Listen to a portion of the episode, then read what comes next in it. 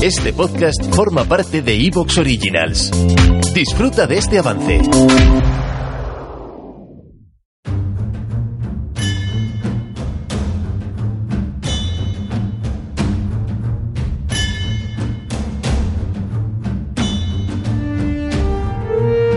Hoy estamos con Guillermo del Valle, que es eh, director del Jacobino, eh, jacobino.es. Eh, es eh, abogado en ejercicio, tiene 31 años y eh, actualmente está lanzando su proyecto el jacobino.es, que es un proyecto al que yo personalmente eh, he prestado mucha atención y que me parece que es de gran interés. Por eso le hemos invitado a estar hoy con nosotros para que nos explique un poco su proyecto. Bueno, eh, buenos días, eh, Guillermo. Muchas gracias por estar con nosotros. Buenos días, Carlos. Un placer. Muchas gracias a por la invitación a. Bueno, la primera pregunta que te voy a hacer es eh, evidente. ¿Qué es el Jacobino? Pues mira, Carlos, el Jacobino es un proyecto comunicativo y también político, lógicamente, porque es, versa sobre, sobre política, en la forma de un, de un think tank, de un laboratorio de, de ideas, pero también de prácticas políticas, que busca, bueno, disputar un espacio, un espacio político, lógicamente en la izquierda, lógicamente definido en torno a la crítica con eh, pues las enormes injusticias de un modo de producción capitalista en un estadio financiarizado que hace estragos en mucha gente, ¿no? principalmente en la clase trabajadora. En ese sentido, partidario eh, del mundo del trabajo sin ningún tipo de, inequívocamente, ¿no? Eh, del Estado social frente a las políticas de desregulación neoliberal, eh, en fin, partidario también de un modelo productivo distinto, de la reindustrialización de España. Y, y con todas esas bases eh, políticas, también crítico con la deriva de la izquierda oficial en España, si es que se la puede llamar así, sobre todo en, en la cuestión territorial, nacional, no lo, no lo ocultamos. ¿no? Pensamos que el instrumento eh, precisamente para proteger a la clase trabajadora tiene que ser el Estado, ¿eh? Tomar poder dentro del Estado, no fragmentarlo en mil pedazos, ¿no? porque la fragmentación en mil pedazos del Estado lo que hace es debilitar aún más una clase obrera ya bastante golpeada. Es decir, eh, el instrumento político es el único que tenemos tanto para la redistribución de la riqueza como para la transformación política. Entonces el jacobino aparece eso como la forma de un think tank para disputar políticamente, pero también culturalmente, es decir, para dar la contra, para, para enfrentar un poco el, curso de, los tiempos, ¿no? Yo creo que en YouTube va más en una línea pues del neoliberalismo más ultra individualista, del darwinismo social, un poco estos los youtubers andorranos, como me gusta llamarlos, ¿no?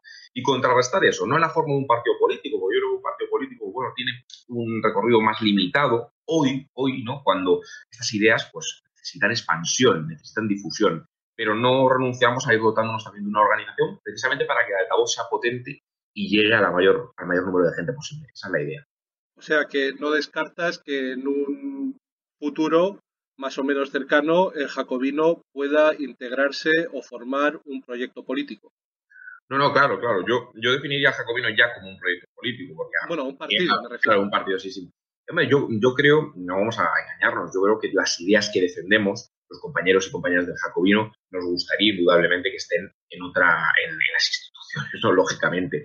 Eh, yo lancé un mensaje el otro día en la presentación, el día 12, a otros grupos políticos, algunos en la forma de partidos, otros en la forma de revistas, de plataformas. Hay diferentes grupos políticos, no somos el, no somos el único, ¿no? Que nos movemos en esas coordenadas y tenemos que trabajar conjuntamente. No es imprescindible que seamos la gente del Jacobino, ni los que conformamos el Jacobino, los que demos ese paso o ese salto pero sí creo que vamos a tener una labor esencial, fundamental, porque la forma de think tank y la forma de canal de YouTube, por supuesto, que era la plataforma originaria en la que vamos a seguir trabajando, nos permite llegar a mucha gente, a mucha gente incluso que hoy conserva afiliaciones partidistas de, como te decía, de la izquierda oficial o de los partidos políticos, que, bueno, que se han acercado con de cierto interés al jacobino, y dicen, pues esta gente tiene razones interesantes y críticas pues al modelo territorial o a la deriva del posmodernismo, tan irracionalista a veces, que no termina de encajar con la tradición racionalista de la izquierda. Entonces yo creo que, que nos permite esta forma de trabajar llegar a, mucha más gente y no, no, desde luego no descartamos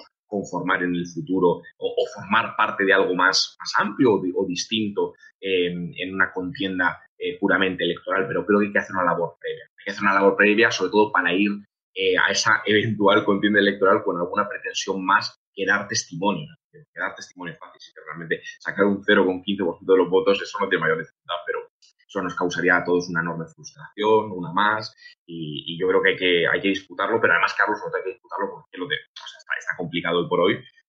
Claro, la defensa del Estado eh, como instrumento de transformación colectiva al servicio de las clases trabajadoras es, es muy difícil hoy, de, explicar cuando nuestras comunidades autónomas gobernadas por determinadas oligarquías periféricas, pues está, está eh, el, el, terreno está muy desnivelado a favor de otras ideas, ¿no? España es una de pueblos, España es fascista, España es reaccionaria, España le pertenece a la derecha, España es franco, claro, luchar contra eso exige una labor de difusión cultural ardua.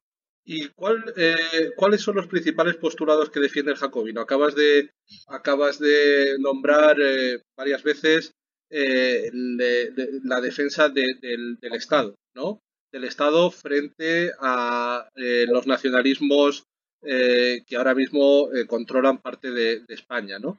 Pero ¿cuáles serían otros postulados? También te he entendido la postura contra el posmodernismo, quizá la ideología queer, y también te he escuchado alguna vez hablar de nacionalizaciones. ¿Cuál, eh, de nacionalizaciones digo de sectores estratégicos. ¿Cuáles serían los postulados más o menos eh, principales del Jacobino?